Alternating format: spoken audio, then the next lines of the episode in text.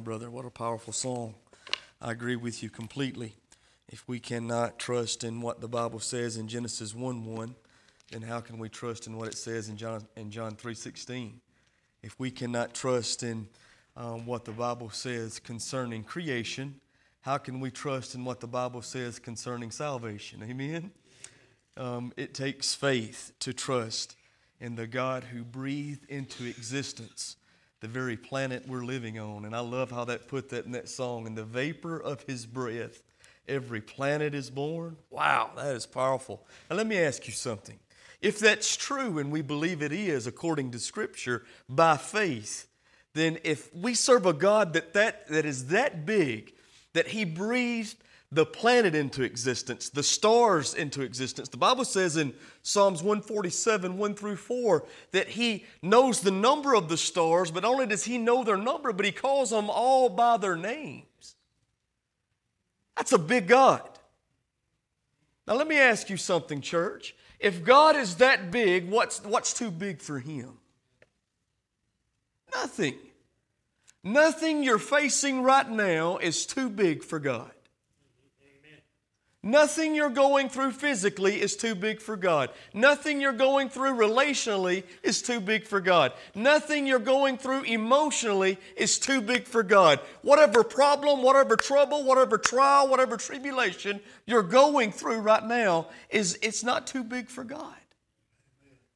Praise the Lord. He's able. He can do what we can't. He is there's power.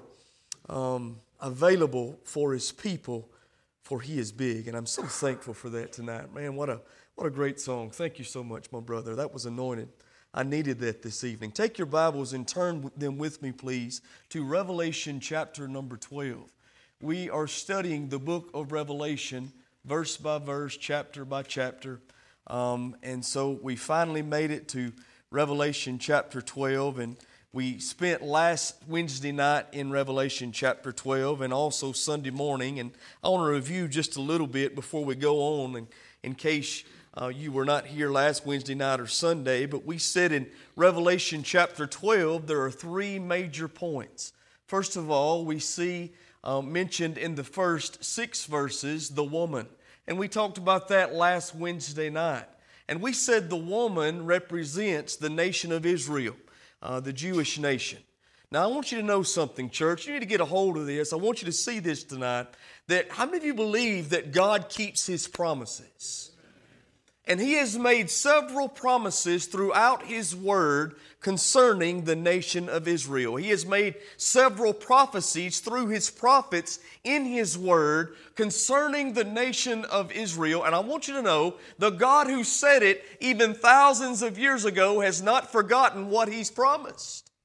He's not forgotten his prophecies. And every promise and every prophecy concerning the nation of Israel will be fulfilled. And I want you to know a lot of that is going to take place during the time of trib- tribulation. That seven years that we know is coming to this earth after the rapture of the church. I've told you before, and I'll tell you again mainly all that's going to take place during the time of tribulation is dealing with the nation of Israel. And so, according to Scripture, like we looked at last Wednesday, uh, the woman spoken of in these first six verses is the Jewish nation.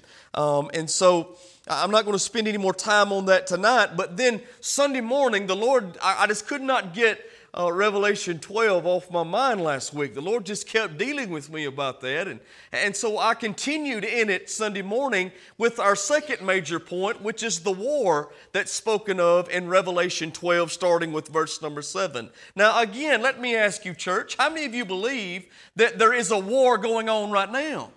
And I want you to know the war that is uh, spoken of here in prophecy is symbolic of the war that we are in today. And like I told you Sunday morning, I want you to know that because of the Lord Jesus, if you've placed your faith in Him, I want you to know you have victory in Jesus tonight. The war has already been won. Can you say amen? And I'm thankful for that. But, I, we, we have to realize, we must understand that we are still in the battle daily. All of us are. And so I think we can um, see here in Revelation chapter 12 that we, as the people of God, can overcome.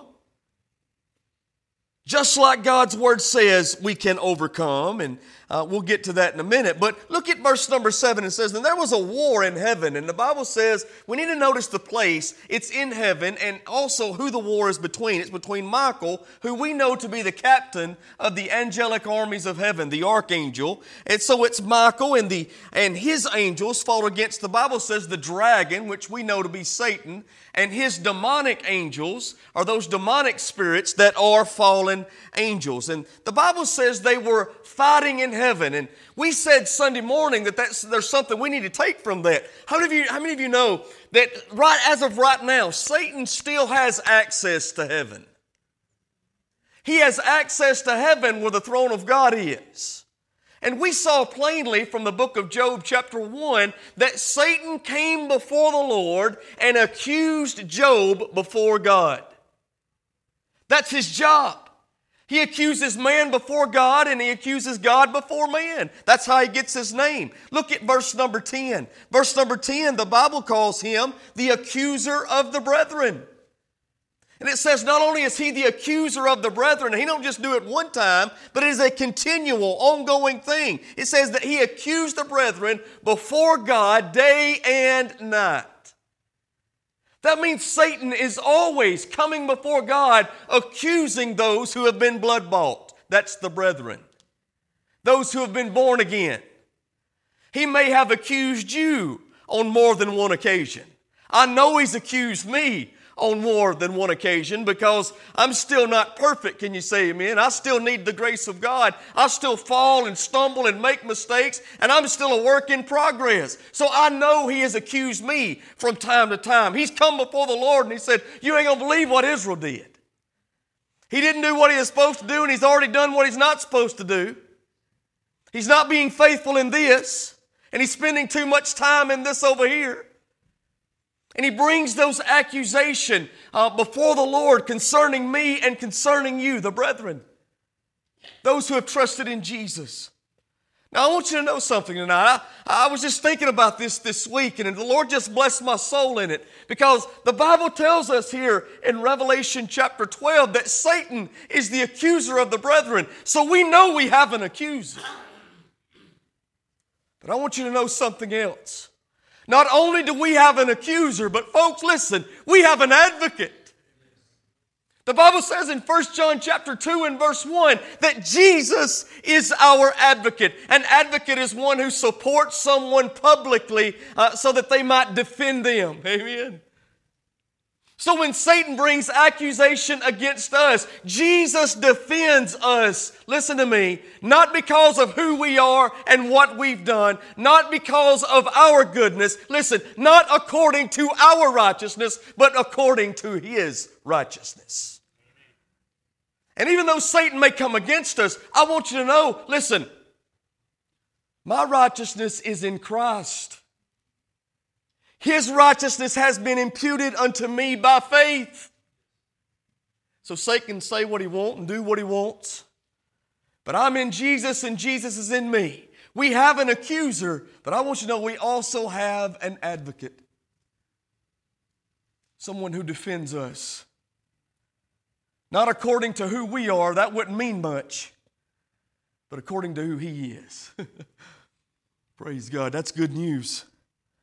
I'm thankful for it. The Bible describes Satan there um, in verse number nine. It, it, tells us who's doing the fighting, and, and it says, first of all, he's a great dragon. And we said when the Bible uses the word dragon, that speaks of the fierceness of Satan, the cruelness of Satan. That speaks of his appetite for destruction. You remember what Jesus said concerning Satan in John chapter 10 and verse number 10. He called him a thief and he said, The thief comes not but for to steal and to kill and to destroy. How of you believe tonight that Satan would like nothing more than to destroy everything God has done in your life, everything God is doing in your life, and everything God's going to do in your life in the future?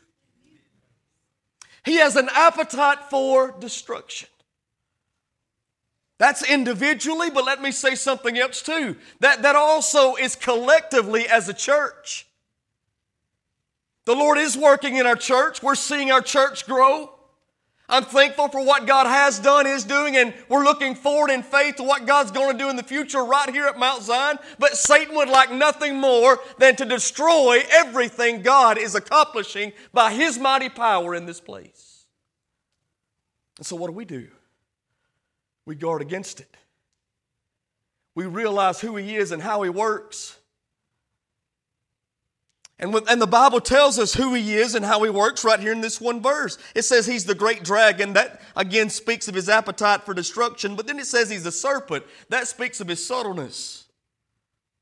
What does it mean that Satan is a subtle being? It means that um, he, he, makes uh, making use of uh, clever methods to achieve his goal. That's what it means to be subtle. How many of you like the Andy Griffith Show? It's one of my favorite shows of all time. Probably my favorite show of all time, at least in my top three. But how many of you know uh, Andy? He's very subtle, he's very clever. He's very wise in the methods he chooses to deal with the people of Mayberry. As a matter of fact, he can pretty much talk Barney into anything he wants him to do and make Barney think it's his own idea. He's very subtle. And I think, and, and I hate to compare Satan to Andy because I really like Andy, but that's really how Satan works in our lives. He uses clever methods. Listen, he tempts us according to our sinful desires brought about by our sinful nature. And listen to me now very cleverly, very deceptively.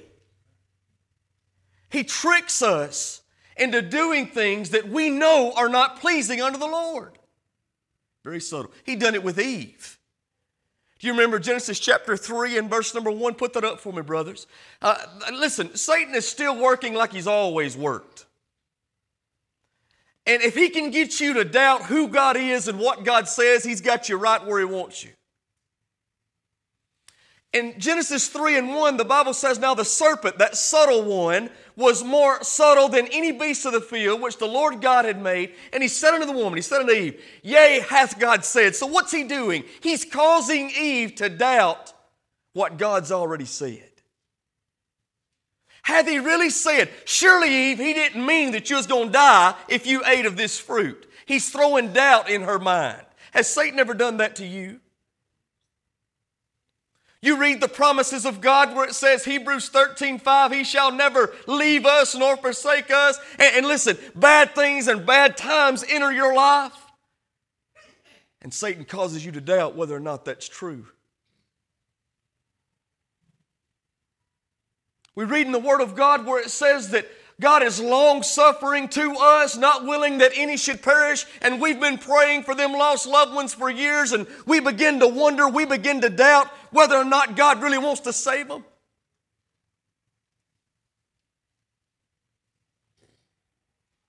He calls us to doubt who God is and what God says.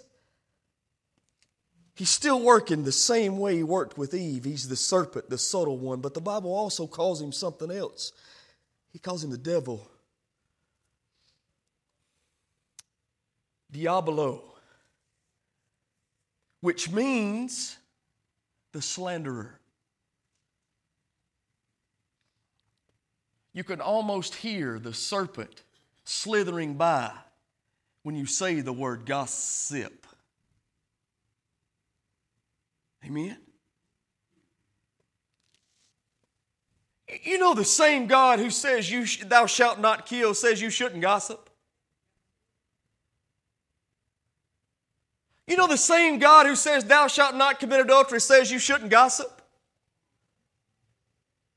See, all of us have these little pet sins that we really like, and it's really, we don't think it's as bad as what someone else might be doing, but it is. And just like I told you Sunday, we are never more like Satan than when we are slandering others. Brothers and sisters in Christ inside the church and those outside the church, be careful what you say. Be careful how you speak of other people. Satan is the accuser of the brethren. Don't you be just like him. told you before, folks, I'll tell you again. I, there, there's a lot you could talk about me for, there's no doubt about it. But if you're going to talk about Israel Price, let me encourage you talk to the one who can do something about it. I love the old hymn song Go and tell Jesus on me. For my faults and failures you see. If you are my brother, then go tell another. You go tell Jesus on me. I'll tell Jesus on you. You tell Jesus on me. And we'll all be better off for it. Amen? He's a slanderer. But then it also calls him Satan. Look what it says. He's the dragon. He's called the devil, and he's called Satan. Satan means adversary or enemy. And we looked at it Sunday. 1 Peter 5 and 8 says that he's like a roaring lion seeking whom he may devour. He tries his best to tear us limb from limb. Satan loses the battle in heaven. He loses the war in heaven and he's cast down to the earth. Now, that's not to say that Satan doesn't have access in the earth right now because he does. That is to say, though, that after this battle in heaven, he no longer has access to heaven. He's kicked out for good. And when that happens, there's praise in heaven. Look what the Bible says in verse number 10. And I heard a loud voice saying in heaven, Now is come salvation and strength and the kingdom of our God and the power of his Christ, for the accuser of the brethren is cast down, which accused them before our God day and night. Now, most people that I've read says that the ones singing this loud song in heaven are the um, uh, martyrs that were martyred during the Great Tribulation in Revelation 6 9 through 10. Y'all remember those that were below the throne of God and they were calling out unto the Lord and saying, Lord, how long is it going to be before you avenge us? How long is it going to be before you judge those that dwell upon the earth? And many say that these are the tribulation saints that have been martyred killed because they trusted in Jesus. And they're singing this loud song of praise because Satan has now been cast down to the earth. Now, listen, there was a war going on in heaven that brought woe to the earth. Amen? But now let's look at verse 11 before we go that far. And they overcame him. Who overcame him? Those martyrs, those who had trusted in Jesus during the times of, time of, uh, of tribulation that we read about in Revelation 6, they overcame him how? We talked about it Sunday. First of all, by Calvary, by the blood of the Lamb. If you're going to overcome the enemy, the only hope you have is in Jesus. If you're going to overcome your hurts, your hang ups, your addictions, your only hope is Jesus. If you're going to overcome your problems and your pride, the only hope is Jesus. We all need Him. And without Him, we can do nothing. Without Him, we lack the power to overcome the roaring lion, the great red dragon, the devil, Satan himself. So we overcome, first of all, by the blood of the Lamb. When the blood has been applied, listen, the Bible says when I got saved, a lot of cool stuff happened. Some fantastic stuff happened. The Bible says my sins were forgiven, put as far as the east is from the west. But the Bible also teaches I was baptized into the church, indwelled by the Holy Spirit. Now Jesus lives in me in the person of the Holy Spirit. God is in us. We are the temple of God, brothers and sisters. Are you getting this? That happened when I got saved. Now that makes all this work because in 1 John 4 and 4, the Bible says, Greater is he that's in you, in you, than he that's in the world. Now, Jesus is always going to be greater than Satan, but that's not going to make any difference to you unless he's in you. Amen? Amen? And He's only in you by the blood of the Lamb. Are you hearing me?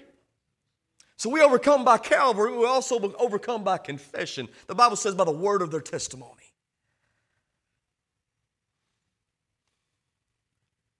We speak the name of Jesus. You know, you know what I've, I've come to realize? Everybody wants to talk about God. Everybody will talk about God. I mean, you can get anybody you want to talk to to talk about God. They'll tell you about who they think God is and, and what God is and what this God is. They love to talk about God. But you bring up Jesus, that cuts a lot of ties. There's power in that name. The Bible says that at the name of Jesus, every knee's going to bow and every tongue's going to confess. The Bible says there is no other name under heaven whereby men might be saved except the name of Jesus. We speak the name of Jesus. Like I said Sunday, we pray the name of Jesus. Why? Because there's authority in it.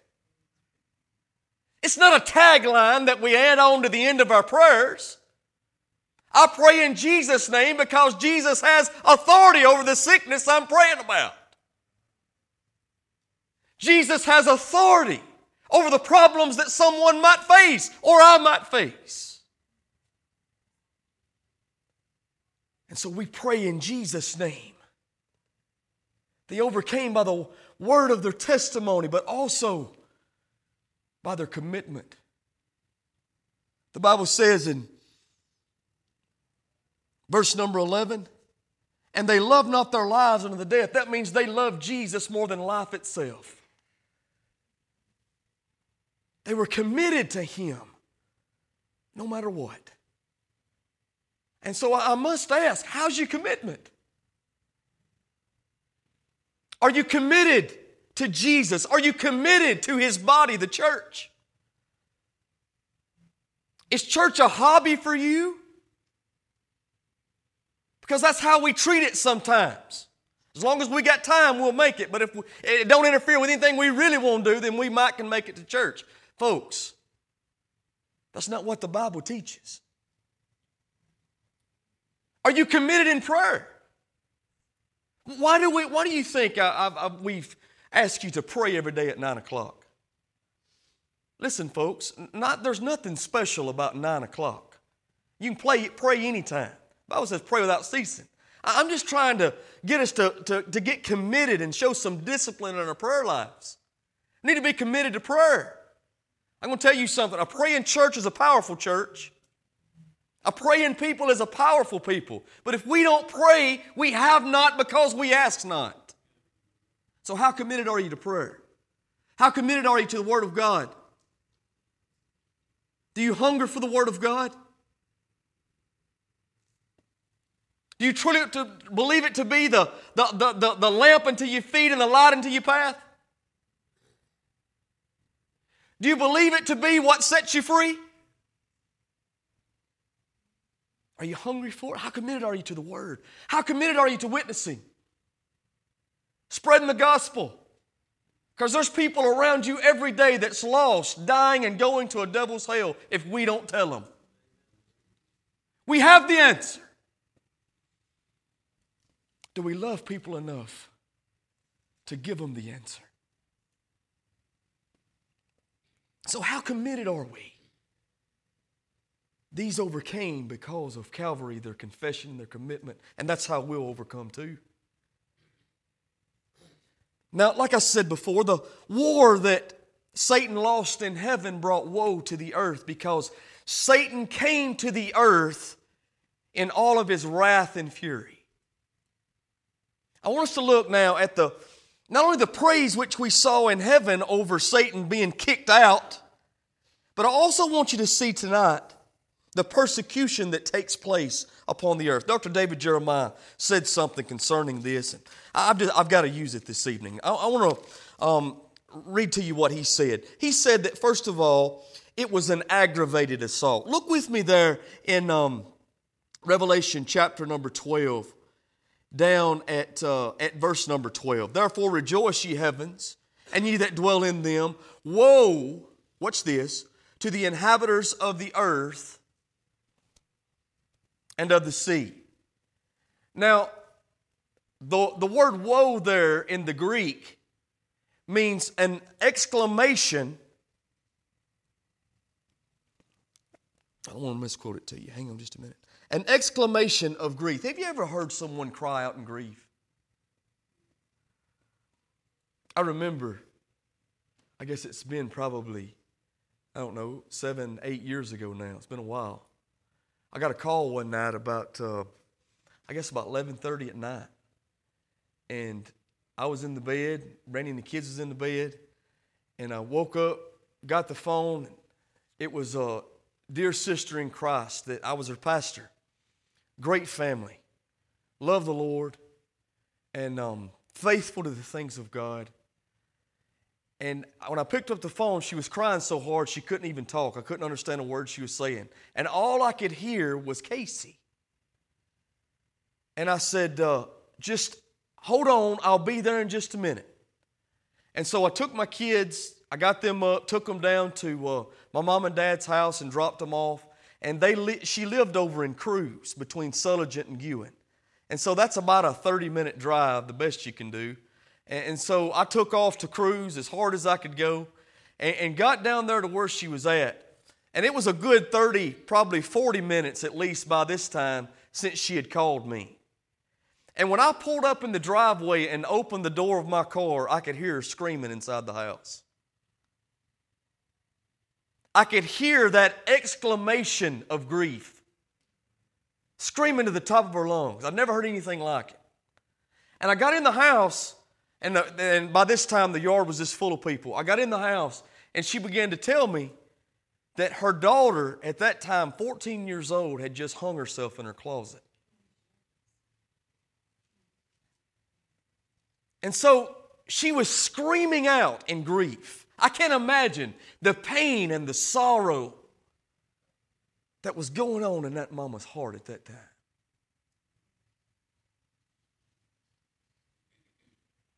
I told her then, I'll tell you now, I've never lost a child, but I've loved one. I know what it's like to love one. I can only imagine what it would be like to lose one. I've never heard a woe like that, an exclamation of grief. But I think that's the picture that's being painted here for the inhabitants of the earth.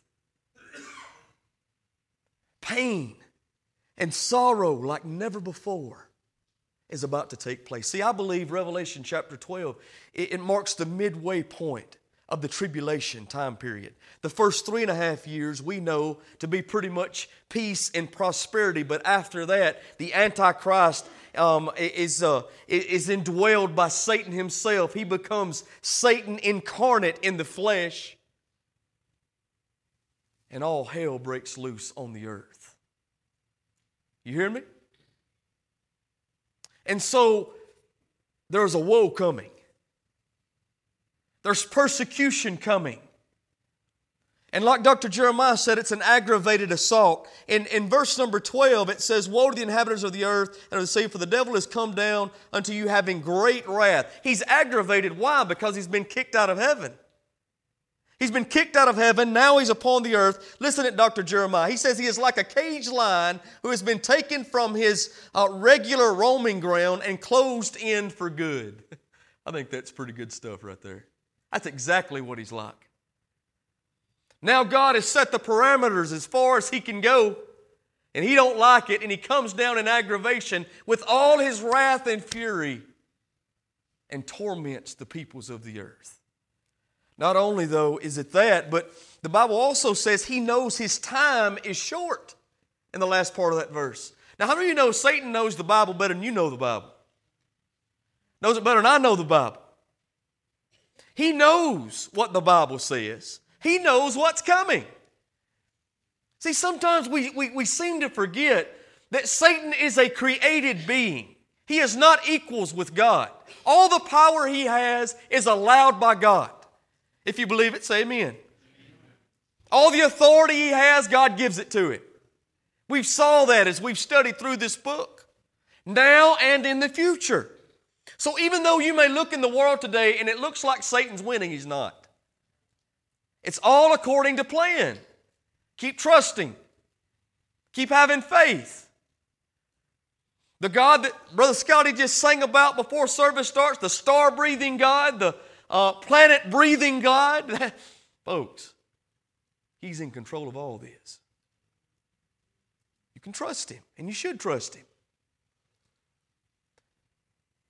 But Satan knows he only has a short time. He only has now three and a half years of freedom before he has a thousand years where he's chained up. So he's going to do all he can do.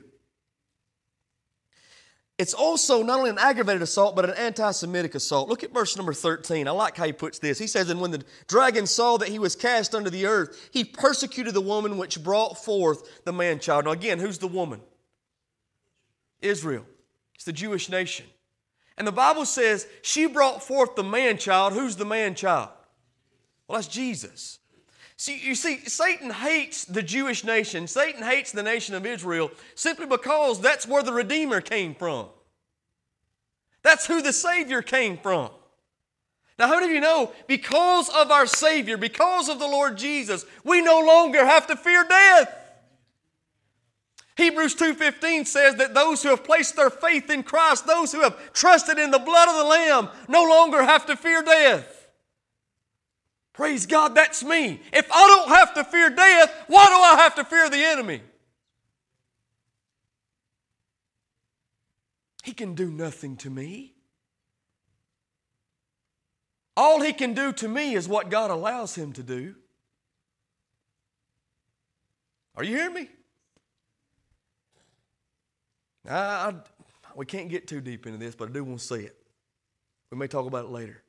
Do you know everything that happens in your life, everything, comes the cro- across the desk of your Heavenly Father before it comes to you?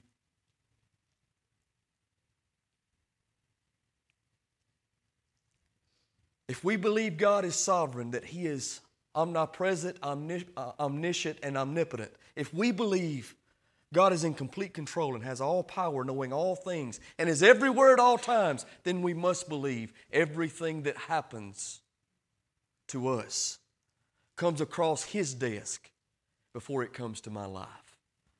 Now, let me give you some good news. The Bible says in Romans 8 28 that He works all things together for the good of them that love the Lord and are called according to his purpose. That means even the things we perceive to be bad things, God is working on our behalf for our good to fulfill his purpose. You say, Brother, well, how does he do that? Because he's big. I mean, he's really big. And the truth, he's not just doing that for me, he's doing that for you and for every other believer. Wow. It's amazing. That's a rabbit trail. I don't think it's bad to chase a rabbit if you catch it. Do you think we caught it? All right, let's go on. It's not only it's an anti-Semitic assault because he hates the Jewish people. Now, how many of you know? Listen, folks, the Jewish nation has been hated throughout the history of the world.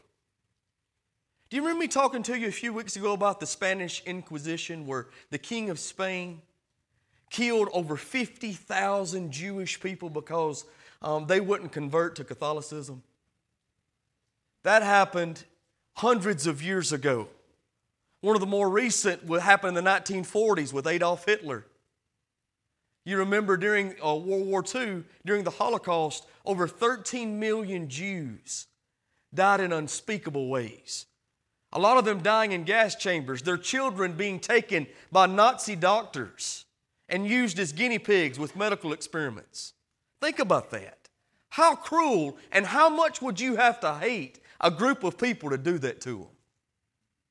To load them up in cattle cars on a train, unload them at a concentration camp, tear away crying babies from mamas and daddies Take the mamas and daddies to the gas chambers and have them gassed and killed, and take their children and use them for medical as guinea pigs in medical experiments until they're no good and then kill them.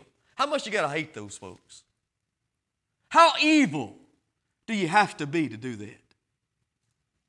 Even more recently than that, we have nations all over this world that are controlled by Islam who have vowed if they have the opportunity and ability, they will wipe Israel off the face of the map. Are you hearing me? Now, let me say something to you. All of that, all of that is demonic in nature. Satan is behind all of it. So I'm trying to tell you, Islam is demonic in nature. Now, a lot of people ain't to like that. I may not be politically correct, but it's the truth. They hate the Jewish people. They pretty much hate everybody that ain't them. But they certainly hate the Jewish nation.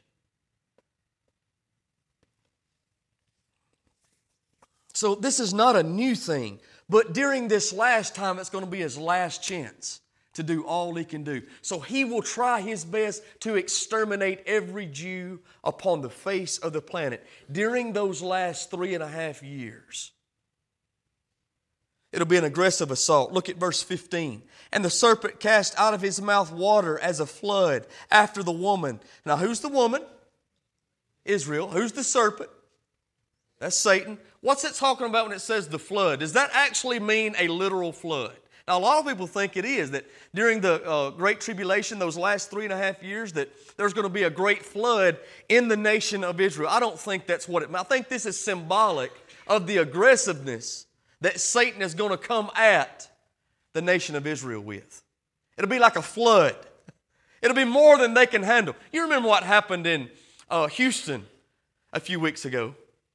It was more than that city could take, it came all at once what happened in Florida, what's recently happened in Puerto Rico and the Virgin Islands and uh, Dominica and all those islands in the Caribbean, it was like a flood. They couldn't handle it. And I think that's what it speaks of here. The, the uh, aggressiveness of Satan against the nation of Israel will be, will be more than they can take at that time.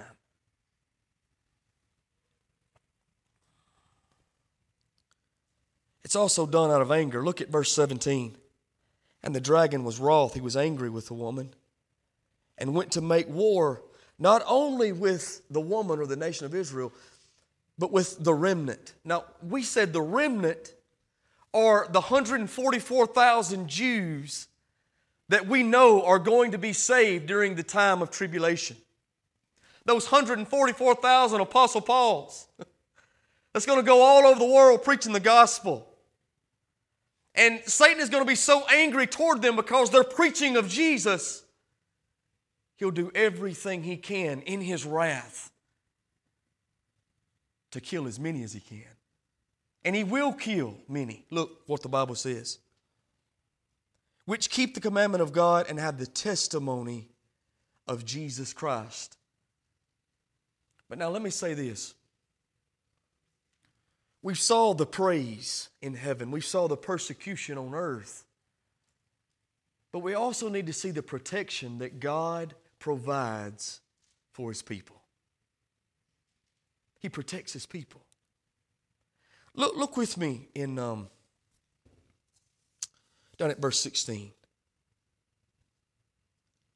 Let's start with verse 14. And to the woman were given two wings of a great eagle that she might fly into the wilderness into her place where she is nourished for a time and times and half a time. That means three and a half years, or that last three and a half years of that great tribulation from the face of the serpent. And so I don't know how all of this is going to work. I can't explain that. But somehow, through the providence of God, God is going to protect the Jewish nation in those last three and a half years. But then it says something else, and I like this. I saw this this week. I'm just going to give you my opinion. If you don't agree with it, that's fine. But look what it says in verse 16.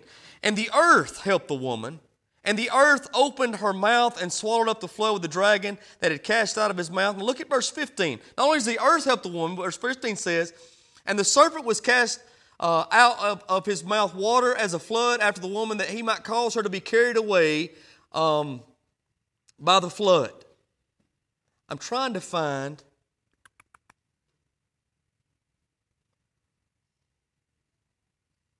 Look with me.